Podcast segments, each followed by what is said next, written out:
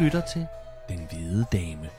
En podcast om alverdens herregårde og slotte.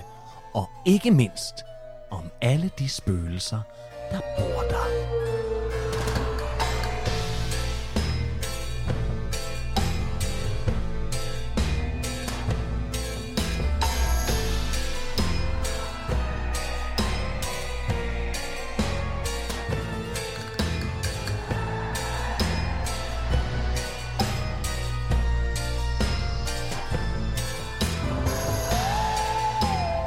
Velkommen til Den Hvide Dame, afsnit 27, sæson 3.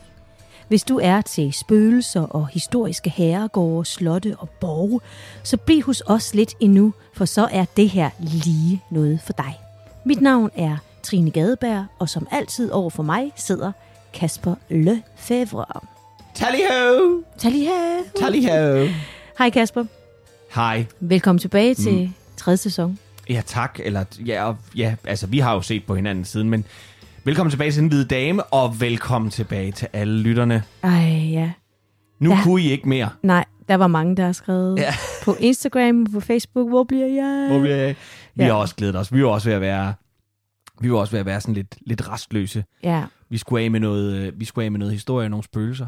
ja. Og Trine, det er jo sådan, at i den her sæson, der prøver vi noget helt nyt. Ja. Det er de første nye folk sikkert har stødt på, det er, at vi har fået et nyt cover art. Ja. Vi håber, I synes, det er meget sjovt. Det er som om, jeg kun kan sige ja. Ja. ja. ja. Vi har også fået ny musik. Altså ikke indledningsmusik, men Nej. vi har fået ny øh, underlægningsmusik til Det hører vores, I om øh, lidt. Yes. Det er vi faktisk rigtig glade for, synes jeg. Jeg synes, det er skidesmukt. Nå, det er godt. Ja. Og så gør vi det i den her sæson, at vi en gang imellem, ikke hele tiden, laver små afstikkere til udlandet, og nærmere betegnet, hvad der sker i øh, Storbritannien i det hele taget, England, Irland, Skotland, Wales, og hvad vi ellers skal komme i nærheden af, og kigger på nogle af deres gamle borgerslotte. Det vil vi prøve i den her sæson. Vi skal nok tage de danske herregårdslotte. Det vil vi stadigvæk blive ved med.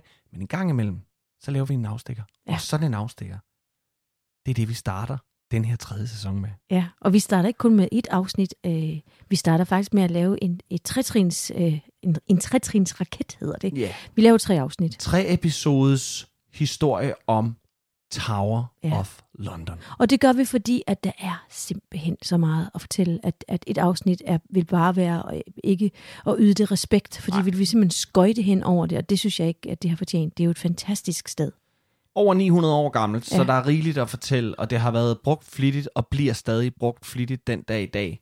Og der er bare så mange kæmpe ting igennem Englands historie, der er gået igennem øh, den borg. Mm. Og, øh, og vi tænkte, ved du hvad, så laver vi bare tre afsnit, så vi rigtig kan dvæle ved hver enkelt ting. Og fordybe os, og, og vi har jo været udfordret i det der med, at man ikke bare sådan lige havde kongerækken på, på, øh, på DNA-kæden, eller hvad Nej, kan man sige? ja, jeg eller, forstår, hvad du sådan, mener. Ja, altså fordi øh, vi ved så nogenlunde, at middelalderen, det var den og den konge, og så skete der det og det. Nogenlunde, du ja, ved det nok godt, bedre man, end mig. Men det er rigtigt, hvad du siger. Man, kan ja. godt, man har sådan en god fornemmelse af at sige sådan, hvis man selv er begyndt at skrive et eller andet brøvl, og man tænker, det kan da ikke passe, fordi det... Nå, Det kan- ja, det ja. er da rigtigt, det er jo, det er jo ikke... Altså man kan orientere sig historisk. Ja, ja, ja. Det, det har vi ikke kunnet, øh, så vi har, vi har virkelig sådan udfordret os selv her.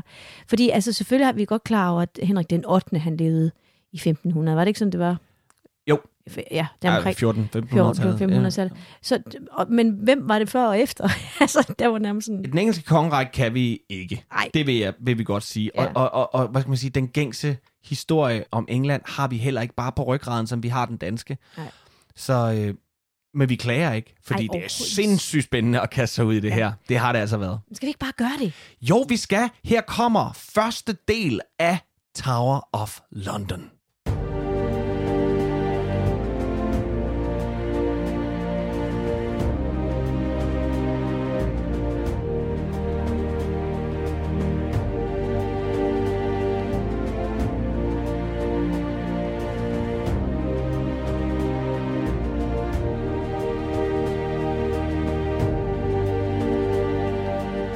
Den nordlige del af Thamesen i det centrale London ligger en fæstning.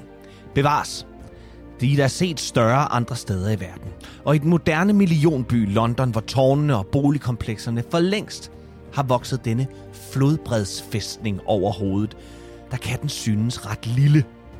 og ikke særlig truende eller afskrækkende. Men denne fæstning, denne borg, dette fængsel, dette skatkammer med kronjuvelerne, Her Majesty's Royal Palace and Fortress, eller bare Tower of London, som det nok er mest kendt som, har en størrelse i ry, historie og stolthed, som rager langt op over de moderne bygninger, som den er omgivet af.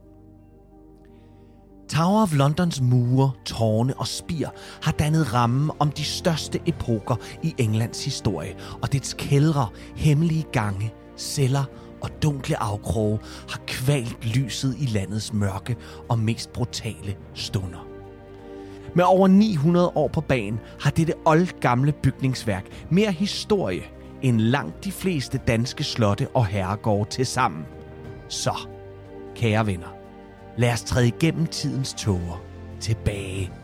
Langt tilbage i tiden. Til et England, som konstant var i krig og under belejring for danske vikinger, normander og andre barbarer, som igennem tiden har slagtet deres egne familier for at kunne sætte sig på tronen som regent i dette mægtige rige, der den dag i dag står som en af de vigtigste nationer i verdenshistorien. Vores historie om Tower starter langt væk fra Thamesens bredder i London, nemlig i Normandiet i det nordlige Frankrig. Her bliver hertug Wilhelm født som uægte søn af Robert den første af Normandiet og dennes frille, Herleva. Som et resultat af dette fik Wilhelm det hånlige tilnavn Bastarden.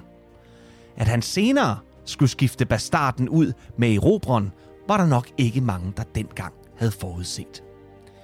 Han blev oplært i diplomati og ikke mindst kamp og krigsførsel, som var en æressag for de nordfranske normanner, som havde det danske vikingeblod rullende i årene.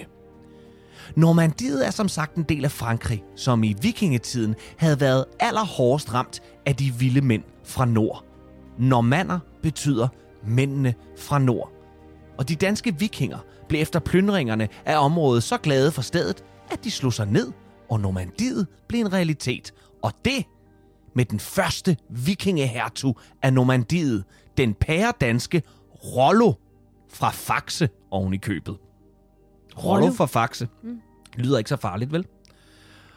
Rollo blev stamfar til de normanniske hertuger, og dermed også Vilhelm, som blev hertug af Normandiet i 1027 i en alder af kun syv år, da hans far, Robert den Første, dør under hjemrejsen fra en pilgrimsfærd i Jerusalem.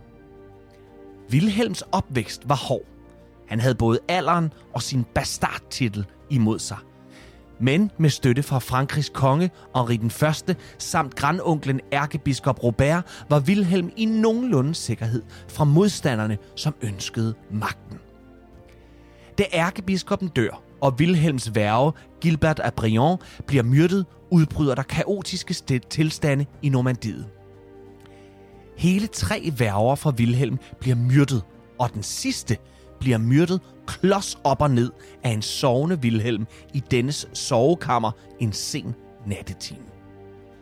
Til sidst, så må folkene omkring Vilhelm gemme den unge hertug i små, simple bondehuse rundt omkring på egnen.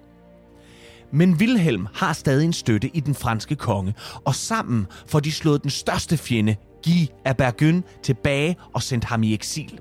Herefter bekendtgør Vilhelm Guds fred i Normandiet, og så begrænser han ved lov dagene på året, hvor man må kæmpe og slås.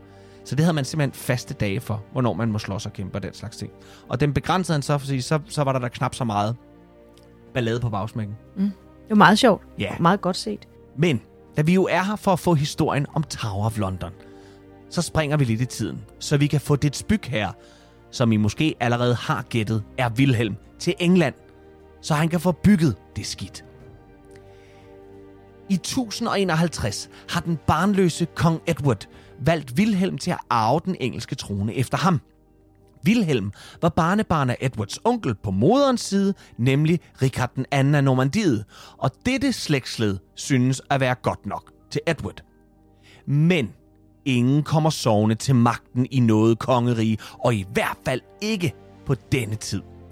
For selvfølgelig var der folk og adelsmænd, der var tættere på Edward, blandt andet jarlen af Wessex, Godwin, hvis datter var gift med Edward.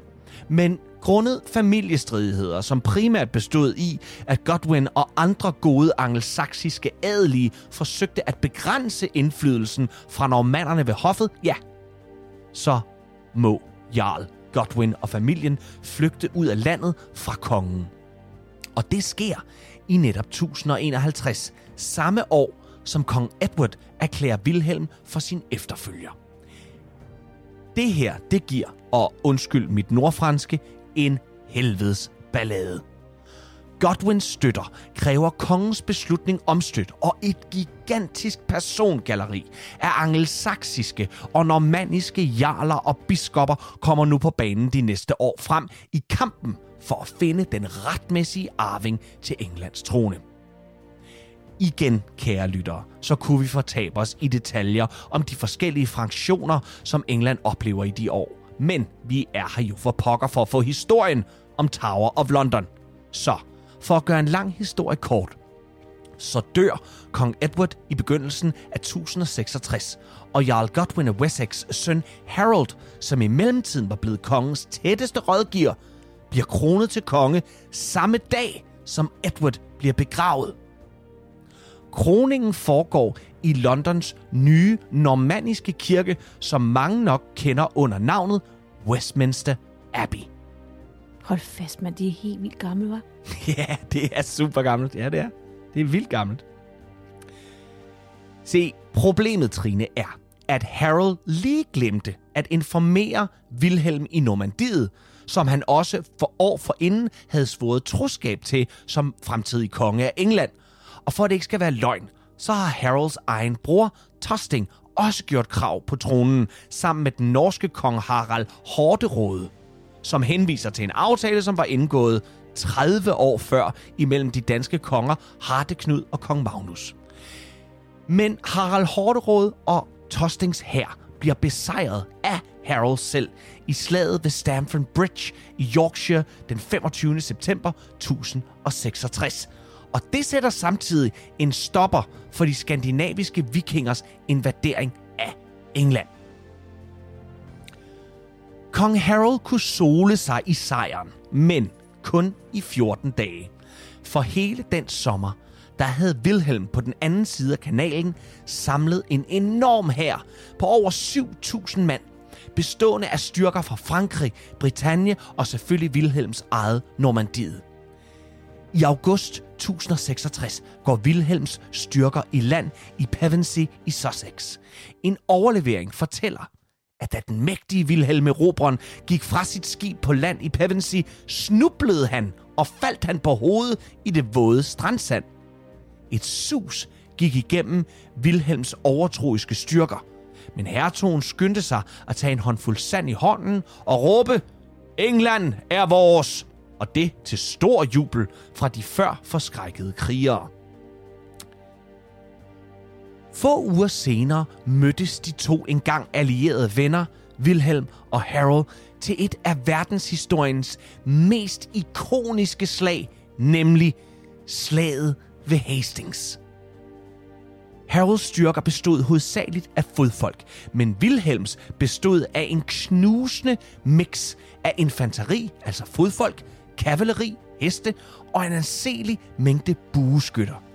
Læg dertil, at Wilhelm var blevet forsøgt myrdet siden han var syv år gammel og havde vikingeblod i årene og mere eller mindre havde været i krig siden han var 16 år gammel.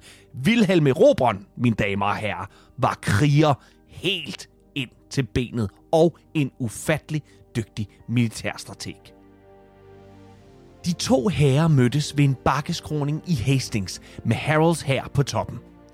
Wilhelms fortropper bestod af bueskytter, som havde deres ryg beskyttet af infanteriet, som så havde deres ryg beskyttet af kavaleriet.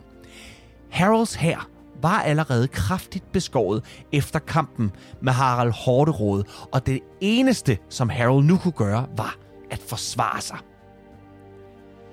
Signalhornet fra Wilhelm lød. Bueskytterne rykkede frem og skød i den ugunstige retning af op ad bakke. Harolds skjoldmur havde intet problem med at parere de indgående pile, som kom mere nedefra end oppefra, og som i stor stil landede langt bag herren. Bueskytterne trak sig tilbage, og infanteriet rykkede frem.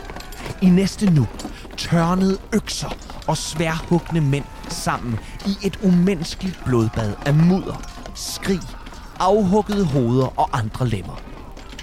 Metallet fra våbne borede sig ind i kødet på de kæmpende mænd og unge drenge. Harolds hær holdt god stand, og Wilhelm sendte nu kavaleriet ind for at knuse Harolds frontlinje.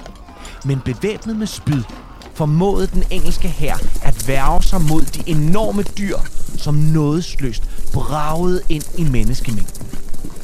Wilhelm kæmpede selv med, som det var kutyme dengang, og hele to gange fik han en hest dræbt under sig af de engelske spyd, som blev begravet i opsprættede hestebue. Efter timers blodig kamp begyndte Harolds normanniske hær at trække sig tilbage. Harolds engelske hær fulgte efter, kun for at blive fanget i en såkaldt kniptangsmanøvre af det resterende kavaleri.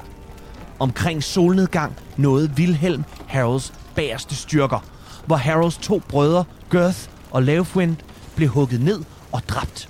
Og ganske få minutter senere, da Harold vender sit ansigt mod himlen i en bøn til Gud om støtte og hjælp, er det ikke vor herres noget i indgriben, han ser for sit øje, men en normannisk pil, som borer sig ind igennem hans øje og videre ind i kraniet. Slaget ved Hastings kostede over 4.000 mænd livet, og to måneder senere, der satte Wilhelm the Conqueror sig på den engelske trone. Bastarden, der blev erobreren og herskeren over England og Normandiet, og som for altid havde forandret Europas historie. Som kronen på værket, og som en af verdens største og mest uvurderlige kunstskatte, fremstillede man det 70 meter lange Bayeux-tapet, som fortæller hele denne fantastiske historie, som i eftertiden har inspireret forfattere, herfører, konger og kunstnere. Men endnu en magtdemonstration skulle se dagens lys som en direkte udløber af Wilhelms sejr. I 1078 rev man et gammelt træfort ned ved Thamesens bred i London og påbegyndte en ny fæstning til Englands erobre. En fæstning, som skulle beskytte normannerne og afskrække angelsakserne fra at forsøge at tage magten tilbage, men også en fæstning, som skulle kunne fængsle de, som måtte forsøge at gå imod kongemagten. Og således lod Wilhelm Erobren Tower of London opføre. Små 20 år senere stod første del færdig, White Tower, beskyttet af en ringmur og med en anselig borggård i midten som selve hjertet i det, der senere skulle blive til borgkomplekset Tower of London. White Tower er hjertet. Wilhelm, han nåede ikke selv at se det færdigt, da han døde i 1087, og herefter bor kongerne som sådan ikke i White Tower – Området i og omkring ledes og bestyres af blandt andet sherifferne i London. Det bliver et meget magtfuldt erhverv, og en af eftertidens nok mest kendte er Becket-familien, med sønnen Thomas Becket, som blev rigskansler og ærkebiskop. Men den morderiske historie, den tager Trine sig af. Ikke sandt, Trine? Jo, det gør jeg. Godt. I 1189 hedder Englands konge Richard the Lionheart, Richard Løvehjerte og han opholder sig faktisk meget let i sit kongerige i England. Han er som sin forgænger også hertug i Normandiet og taler ifølge kilderne ret dårlig engelsk, da fransk har været hans modersmål. Det kom lidt bag på mig, Trine. Mm. Og det kan jo selvfølgelig godt være, at det er paratviden for englænder. Men for mig er, er Richard Løvehjerte, det er jo indbegrebet af engelsk. Ja. Men han har bare talt fransk. Hm. Nå. Men han brugte som sagt det meste af sin regeringstid ude for landets grænser og er af mange nok mest kendt for sin ledende rolle i det tredje korstog i det hellige land, hvor han vandt mange vigtige sejre over muslimernes ubestridte leder og herfører Saladin. Men ikke så snart Richard Løvehjerte var ud af døren, så hans bror, prins John, sit snit til at blive konge. Og ja, det er den onde prins John, som vi kender fra Robin Hood. Han indtog tronen og forskansede sig i Tower, da storebror Løvehjerte kom hjem fra sit korstog. Rikards styrker stormede magtsymbolet Tower, og med sværet for struben førte Rikard sin forræderiske bror ud af fæstningen.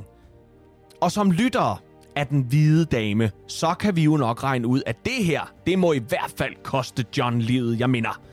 Alt andet ville da være underligt, og særligt på denne her tid, hvor det ikke skortede på afhuggede hoveder. Men nej. Richard Løvehjerte tilgav broderens forræderi og gjorde ham til konge små fem år senere, da Løvehjerte selv døde. Det var i sandhed ædelt gjort af kongen, men måske skulle han have gjort det af med sin bror, for Johns officielle regeringstid regnes for at være en af de mest inkompetente og katastrofale regeringsperioder i det engelske kongehus historie. For det første, så mistede han det mægtige Normandiet og fik tilnavnet Udenland. På dansk Johan Udenland eller John Lackland. Eller det endnu mere ydmygende John Soft Sword. Sidstnævnte er ydmygende på flere planer for en mand i særdeleshed. Af frygt for, at nogen ville tilrane sig tronen, som han jo selv havde gjort få år før, så kidnappede han den i sine øjne mest sandsynlige kandidat, nemlig nevøen Arthur af Bretagne, og satte ham i Tower, hvor han forsvandt. Det blev en skamplet for ham blandt befolkningen, at han var villig til at udrydde sin egen familie for tronen, en skik, som senere skulle blive meget mere almindelig blandt de engelske konger. Men mere om det senere. Som resultatet af det tabte Normandiet og en ellers ynkeligt ledet krig i Frankrig, som kostede England alle det store områder, opstod der nærmest borgerkrig i England på grund af utilfredsheden med deres horrible konge, som også havde ravet sig uklart med kirken, da han ville indsætte en af sine egne mænd som ærkebiskop af Canterbury. En fadese, som udløste en såkaldt interdikt fra paven i Rom. En interdikt er en straf, som den katolske kirke kunne pålægge et område eller et helt land, som forbød dem at udføre kirkelige handlinger og dermed stå uden for Guds barmhjertighed og kirkens beskyttelse. Hele Johns regeringstid kulminerede med, at adelen og kirken i 1215 tvinger ham til at underskrive Magna Carta, det store brev, som kort opsummeret stort set fratog ham hans magt. De engelske baroner indtog London med magt, og på en mark lidt uden for byen tvang de John til at underskrive dokumentet. Det udløste en borgerkrig i England, da John annullerede de mest væsentlige paragrafer i Magna Carta, da baronerne havde hævet deres belejring af London. Under borgerkrigen dør kong John, og hans søn, 9-årige Henrik den 3. bliver kronet. Og der kommer igen en smule ro på bagsmækken. Med Henrik bliver Tower for første gang også brugt som et egentligt kongeligt palads. Men lige lidt tilbage til kong John, som startede en af de mest særprægede kendetegn ved Tower of London, nemlig dets menageri, altså en samling af dyr. Kort efter at John mistede Normandiet, modtog han på kajen ved Thamesen en kæmpe trækasse, som indeholdt tre løver. Hvem der gav ham dem, det vides ikke. Men de tre løver blev sat i buer i det, der senere skulle blive Lions Tower i Tower of London, som burde hedde Towers of London. Og en ny magtdemonstration og mulighed for praleri startede for de engelske konger. Henrik den 3. fik den norske konge til at give ham en isbjørn, og to år senere fik han tilført en afrikansk elefant til samlingen. Den... Det er vildt, de har fået fragtet det, ikke? Jamen, altså... det er, ja, altså verden har alligevel været, ikke været så stor, men øhm, det er helt sindssygt, og de, det er jo kummerlige forhold, de her stakkels dyrbord. Ja. Den 30. oktober 1252 modtog sheriffen i London dette brev fra Windsor Castle. Instruks fra kong Henry den 3. af England til sheriffen i London. Den isbjørn, som kongen for nylig fik tilsendt fra Norge, og som nu opholder sig i Tower, skal udstyres med mundkurv og jernkæde, og desuden et solidt tog til at holde den med, når den fisker i Thamesen. det er, er så vildt. En isbjørn i Thamesen. Altså prøv at tænke på de der borgere i London, der har sejlet ud for at fiske om morgenen og sådan noget, og har set en fucking isbjørn stå der. De har aldrig set noget lignende. Nej, nej, det er rigtigt. Men jeg synes, det er lidt spændende, at den kommer fra Norge. Som, altså, det, Ja, det er jo ikke et sted, man forstår, altså, eller sådan, kunne det forestille sig, at der var isbjørne. Jeg skal ikke kunne sige, om de har været der på den tid. Og om ikke andet, så øh, har de øh, norske konger garanteret haft adgang til nogen. Det blev en måde for monarkerne i Europa at måle, undskyld, tissemænd på. Hvis den franske konge havde en flok antiloper, så skulle Tower have hyæner. Hvis en tysk hertug havde en flodhest, så skulle Tower have to næsehorn, og så videre, og så videre. Under James den første blev der ganske få gange mulighed for pøblen for at se de vilde dyr. Hvis man selv medbragte en kat eller en hund, kunne man få fri adgang til at se de stakkels dyr blive flået i stykker af løverne. Jamen, helt ærligt. forfærdeligt. De næste 600 år blev eksotiske dyr holdt under kummerlige forhold i Tower. Og først i slutningen af 1800-tallet og begyndelsen af 1900-tallet blev de sidste medtagede dyr flyttet ud i det nyanlagte London Zoo. I dag kan man se smukke gengivelser af dyrene i stoltråd på deres formodet pladser og buer på vej ind i Tower.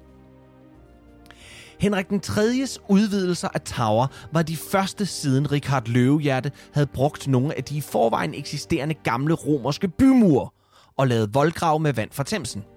Henriks udvidelser talte ankomst til Borgård via Cold Harbor Gate, som ikke længere eksisterer. Wakefield Tower og Lantern Tower med den nu nedrevede Great Hall liggende imellem sig. Der var i stor grad fokus på Tower som residens, men murene blev også forstærket, da Henrik ligesom sin far i perioder kom i kambolage med de engelske baroner. De næste store udvidelser kommer allerede med Henriks efterfølger og søn, som udvider slottet til den størrelse, det har den dag i dag. Han blev en meget kontroversiel herre, og måske kender du ham bedst som den onde konge i Mel Gibsons film Braveheart fra 1995. Edward the Longshank. Men ham og mange flere skal vi høre om næste gang. For nu er Tower allerede badet i blod, og det må og skal give genlyd i eftertiden. Vi skal nu høre om uhyrlighederne og spøgelserne i Tower of London.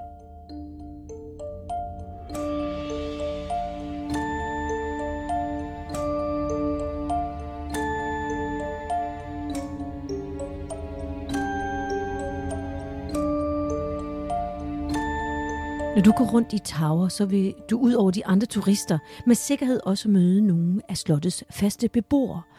Og her taler jeg ikke om de her 40 fastansatte beef eaters, som er Towers vagtmænd. Det er dem her med de her karakteristiske dragter, som man møder, når man går rundt ind i Tower. Beef eaters. Ved du, hvad det betyder? Bøfæder. Ved, ja, ja, jeg ved, jeg ved godt, det betyder bøffer. Ved du, hvorfor de bliver kaldt beef eaters? Nej. Nej, det ved de heller ikke selv.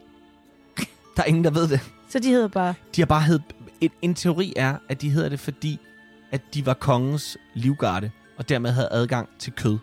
Mm, Så det er måske lidt af en hånelig måske. ting at kalde dem beef Ej, eaters. hvor sjovt. Undskyld, jeg var bare lige nødt til Det at sige helt det. okay. Men jeg taler heller ikke om de ulykkelige døde, der kigger og holder øje med dig fra skyggerne i den gamle borg.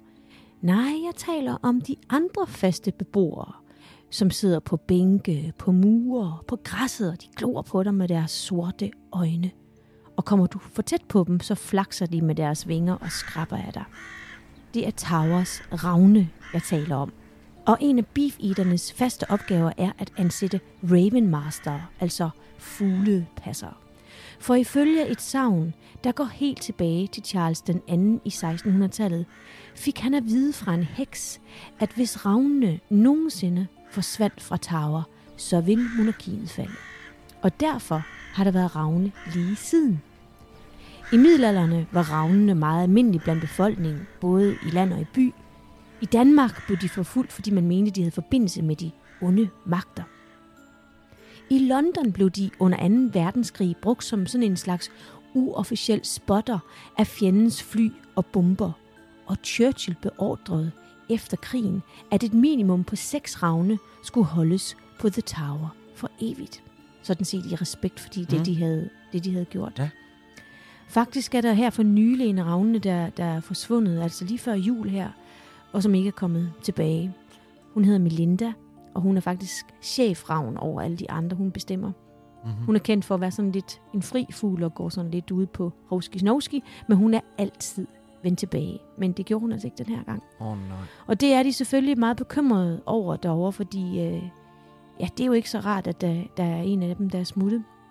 Men de har altså stadigvæk seks ravne tilbage, så monarkiet falder ikke sådan lige med det samme. Godt. I dag er alle ravnene registreret. Det har de været siden 2006, og vingerne er stikket. Vidste du, Kasper, bare sådan en lille sidebemærkning her, at en ravn faktisk har den største hjerne af alle fugle? Nej, jeg var ikke klar, den havde den største hjerne. Jeg var godt klar, den var sindssygt klog. Altså, de kan observere, hvor andre dyr øh, gemmer deres mad, og så kan de, når dyret, dem, dem der har gemt maden, når de er gået, så, så kan de gå hen og, og, og, og finde det igen. Og stjæle det. Så, ah, for sjov. Ja, og de kan også få andre dyr til at arbejde for dem, og de kan imitere stemmer, altså blandt andet også øh, menneskestemmer. De kan imitere op til 50 til 60 forskellige stemmer, som de bruger.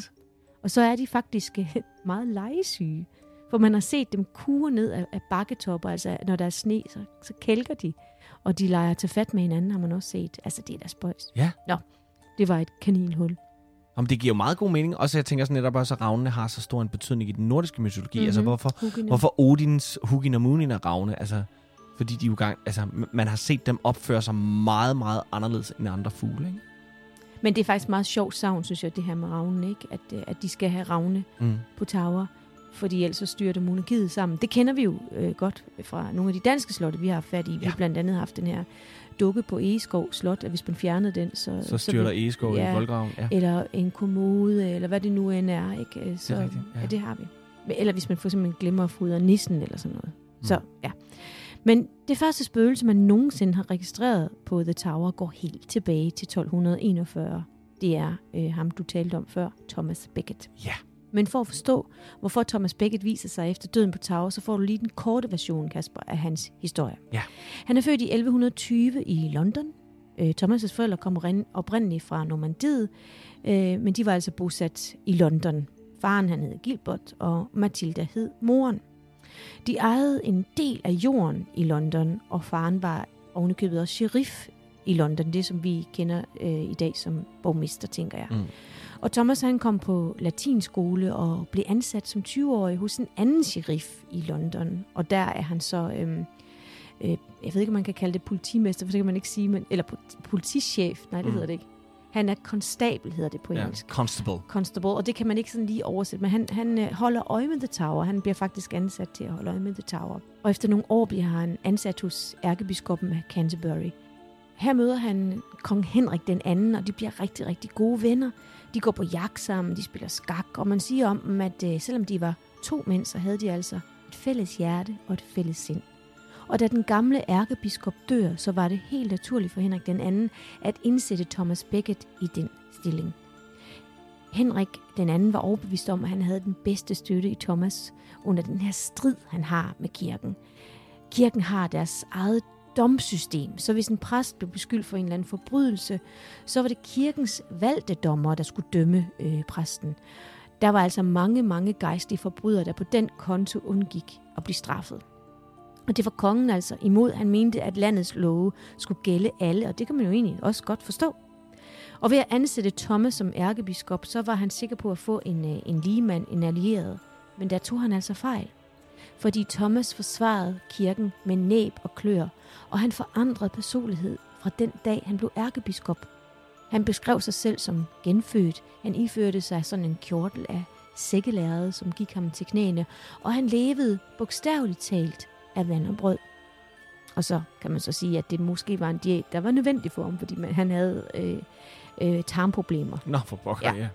Men deres venskab blev altså virkelig sat på en prøve på grund af de her alvorlige konfrontationer. Henrik følte sig forrådt, fordi Thomas ikke var lojal imod ham, og Thomas var igen med andre frygtelige banord fra den tid, og han var så nødsaget til sidste rejse øh, i eksil til Frankrig. Men efter seks år kommer de så på talefod igen, og Thomas tager tilbage til sit embede i Canterbury-katedralen. Øh, han kommer hjem og bandlyser alle de gejstlige, der støtter Henrik den anden. Og juleaften i sin prædiken, der får han rigtig afløb for sin vrede og får sit budskab ud ved at sige, at må de alle blive forbandet af Jesus Kristus, altså alle dem, som støtter Henrik den anden. Mm. Det kom kongen for øre, Og han sagde så de her ord, der er gået over i historien. Er der dog ingen, der vil gøre det af med den forrygte præst? Det overhørte fire af kongens ridder, og de begav sig nu til Canterbury for at efterkomme kongens ønske. Kort før klokken 4, torsdag den 29. december 1170, red fire af kongens ridder ved navn Hugh de Morville, William de Tracy, Reginald Fitzurse og Richard Le Breton op til Canterbury-katedralen i fuld galop. De var iført brynjer, og ned langs siden på hver af dem hang deres svær. De steg af deres øh, forpustede heste, som fnyste og stampede uroligt i jorden. Hurtigt gemte de deres våben i en busk under et morbærtræ uden for katedralen, og trak deres kapper omkring sig, så man ikke kunne se deres brynjer. Ærkebiskop Thomas Becket skulle helst med tilbage levende. Med klierne og tunge skridt gik de op imod kirkedøren. Her blev de venligt taget imod af en munk, som dog hurtigt fornemmede, at der var noget på færre, at der simpelthen var noget galt. Da de fire ridder med vrede stemmerne forlangte at få Becket i tale. Munkene fortalte dem, at øh, han var i sin private bolig ved siden af kirken, og kort tid efter bragede ridderne ind i Beckets private gemakker og bad den forbavsede ærkebiskop om at følge med. Han var arresteret for højforræderi imod kongen. Det blev til et højrystet skænderi mellem ridderne og Becket, som bad de fire mænd om at forsvinde og tage deres ubegrundede anklage med sig igen. Han var en mand af Gud og stod ikke til ansvar over for simple lejesvende. Hans redesudbrud fik de fire ridder til at trække sig tilbage og forsvinde ud i den mørke, sene eftermiddag. Men der gik ikke mere end en time. Så var de tilbage, nu med våben og endnu mere opildnede end før. Munkene omkring Beckett fik trukket deres ærkebiskop med over i Canterbury-katedralen, katedralen, hvor de var sikre på, at mændene ikke ville trænge ind med våben eller bruge vold. Det var jo Guds hus. Over i kirken ringede klokken til aftenbønnen Vesper. Roligt og fattede bad begge de forskræmte munke om at følge ham ind i kirkerummet for at forrette deres gejstlige pligter over for Gud. Beckett stillede sig ved aldret, og sammen med munkene messede de til Vesper. Døren til kirkerummet gik op med et brag, og en ung novise løb op mod alteret og fortalte, at han havde låst porten til kirken, da fire ridder stod derude med draget våben. Det sømmer sig ikke at låse til Guds hus, min søn. Her har alle adgang til herren, sagde Thomas Becket. Få minutter senere stod de fire ridder for foden af trappen til alteret, hvor Beckets hoved var bøjet i bøn. Hvor er forræderen Thomas Becket? råbte den ene af ridderne, der hed Reginald Fitzurse. Beckett vendte sig om og så Reginald direkte i øjnene og svarede. Guds tjener og præst Thomas Beckett er her, men ingen forræder. Han vendte sig om mod alderet igen, knælede, foldede sine hænder i bøn. Han vidste, at han inden denne aften blev til nat, ville træde ind i Guds mægtige rige som martyr. Munkene stimlede sammen om Beckett i et forsøg på at beskytte ham. Kirkegængerne nede på bænkene rørte uroligt på sig, og nogen begyndte at råbe ridderen an. En af de fire mænd, William de Tracy, frygtede, at begge ville undslippe med hjælp fra munkene og menigheden, så han tog et hurtigt valg. Han gjorde udfald mod ærkebiskoppen, men munken Edward Grim værede for sin biskop. Dette gjorde William de Tracy slag upræcis, og med ubarmhjertig styrke huggede han igennem munkens arm og videre ned mod det øverste af Beckets hoved, så den øverste del af kraniet blev hugget af, og sværet fortsatte ned igennem skulderbladet. Begget faldt omgående til jorden, stadig levende. Til lyden af de her paniske munkes råb, da de så den blottede hjerne på deres ærkebiskop. Gør jeres pligt, skreg de Tracy, og de andre ridder huggede løs på Thomas Beckett. Til sidst trådte de Tracy frem og huggede sit svær, denne gang med fuld præcision, direkte ned i Beckets kranium. Så hjernen flød på det kolde stengulv foran St. Benedikt alteret i Canterbury-katedralen. I en blodrus trådte Richard Le Breton Beckets hjerne ud under sine støvler, for derefter at trampe løs på det kløve hoved, til det blev en blodig, grødig masse af kraniestykker af blod, øjne, ører, næse og tænder for ærkebiskoppen. Det er godt nok dramatisk. Det er simpelthen klamt. Altså, det er simpelthen så voldsomt. Ja. I næste nu lød et gigantisk tordenskrald over deres hoveder, og et frygteligt uvær brød løs. En storm tog til, og med en lynoplyst himmel og regn piskende mod de blodindsmurte ridere, forlod de Canterbury i ly af natten. Regnen vaskede blodet af dem og videre ned over de vrinsende heste, som aggressivt blev sporet med retning imod deres herre, konge Henrik den anden, som uvidende om massakren på sin gamle ven sad på sit slot i Frankrig. Det her mor var meget, meget dramatisk, Kasper, og det gav genlyd i hele England og resten af Europa, altså at myrde en præst, ikke? Mm. I hans egen kirke og lige foran alderet. Det var meget barbarisk. Så folk, de var, de var i chok. Og en parallel til den her øh, følelse, som de må have haft på den her tid, der, der er der nogen, der siger, at det svarer faktisk til den samme følelse, vi havde, da Lady Diana døde. Okay, altså, så den samme choktilstand i befolkningen. Præcis, ja. altså, at, og det er ikke bare rammer bare sådan Nej. England, men det, det ramte ud over, over landets grænser. Ikke? Okay, ja. ja, det er vildt. Ja, det er det. Men Thomas Becket, han viser sig altså her på flere måder i efterlivet. Fordi da Henrik den 3. ville udvide Tower of London med en indermur og en ny indgang, jeg skal lige sige, at Henrik den 3. han er barnebarn af Henrik den 2., som jo altså var skyld i Thomas Beckets brutale øh, død. Ja. Ja. Så alle de her udvidelser, det var altså ikke uden problemer, at han, han byggede dem. For Thomas Beckets ånd var ikke tilfreds med den nye konstruktion. Så da muren næsten stod færdig, der viste Becket sig om natten op til St. George's Day. St. George's Day, det er den 23. april, og det har der været lige siden helt tilbage til 1500-tallet. Det, er, det var en, han var en martyr også. Ja. Man har det stadigvæk. St. George og dragen, tror jeg, det hedder ja, det, da han slog en drage ihjel. Ja. ja. Med et stort trækors prikker han til muren, og den kollapser, så de er nødsaget til at genopbygge muren. Men året efter, samme dag, på St. George's Day, ligesom den er ved at blive på vej til at skal blive indvidet, øh, den her mur, viser Thomas Becket sig igen om natten med sit trækors.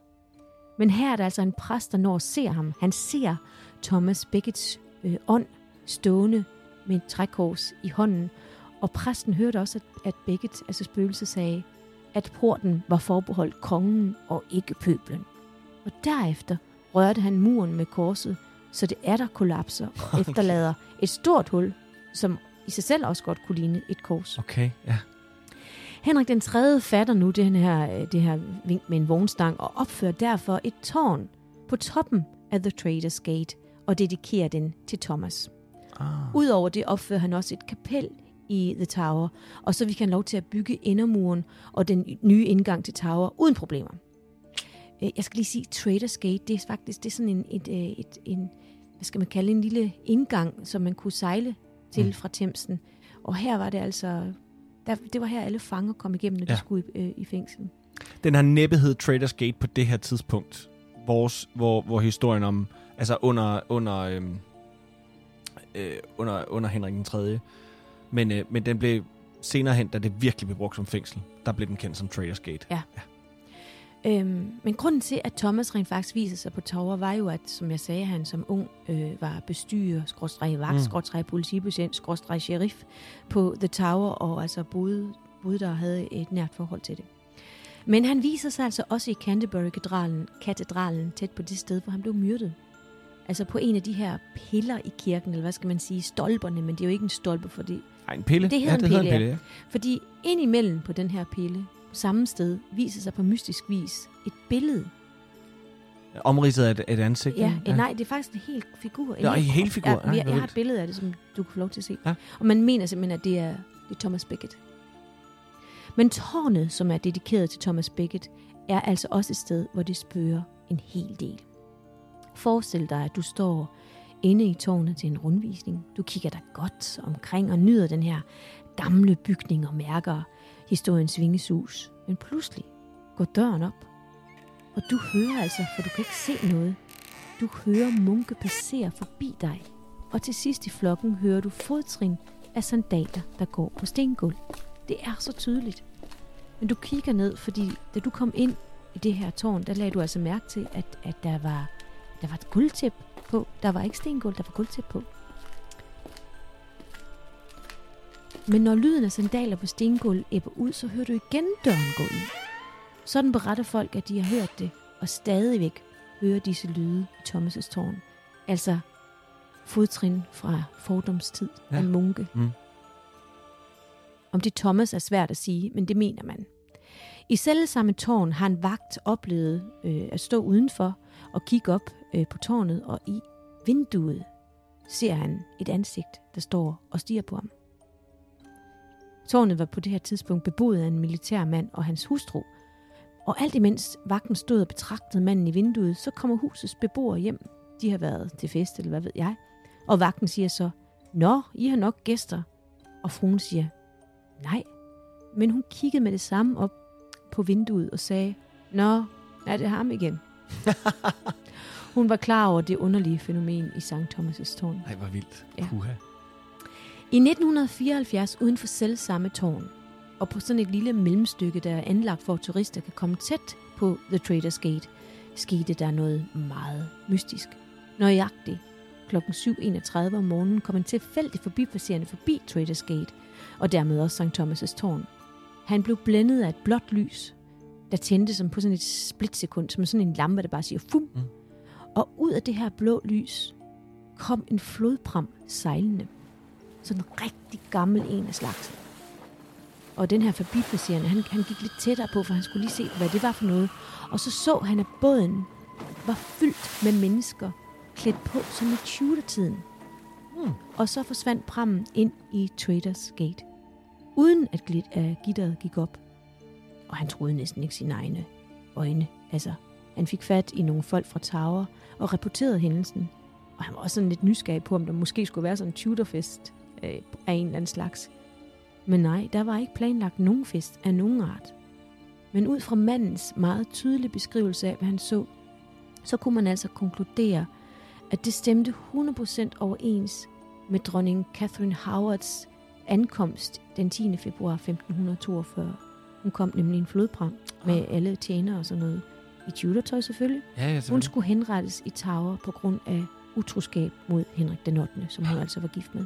Og det er Tudor. Det er det, man skal lige sige, når vi siger Tudor-tøj, så mener vi jo, altså, øhm, Tudor-tiden, det er under Henrik den 8., det er den familie Tudor Ja. der på det tidspunkt. Ja. Og det er det, som vi øh, bedst herhjemme nok kender som perioden under Christian den 4. Mm. Så vi siger pibekraverne og den slags ting. Ja. Ja, sorry. Og det er også derfor, det er sådan lidt vildt at se det. Ja, ja, ja, det er klart. Ja, ja. Øhm, men hun skulle altså ind og henrettes i Tower på grund af det her utroskab. Øh, oh, og hun er ikke den eneste af Henrik den 8. hustru, der blev henrettet. Nej. Men disse grusomme historier får, øh, jeg tænker, jeg får plads i næste afsnit af Den Hvide Dame. Det var det. Gode historier.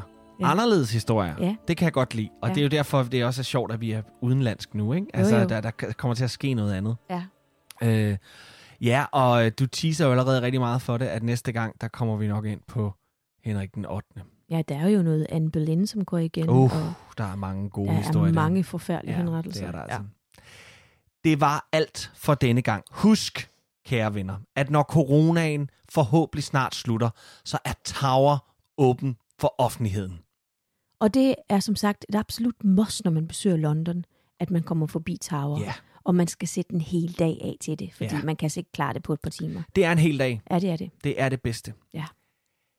Næste gang, der taler vi videre om Tower of London, og der skal vi høre, hvad Richard den 3. gemte i murene i Tower. Og så skal vi høre om rosenkrigene, som blev udkæmpet af husene York og Lancaster, og som banede vejen for Englands mest berygtede konge over dem alle, nemlig Henrik den 8. Men det er alt sammen næste gang. Indtil da, tak til dig, Trine. Tak til dig, Kasper. Og til vi lyttes ved igen, så må I have det uhyggeligt godt.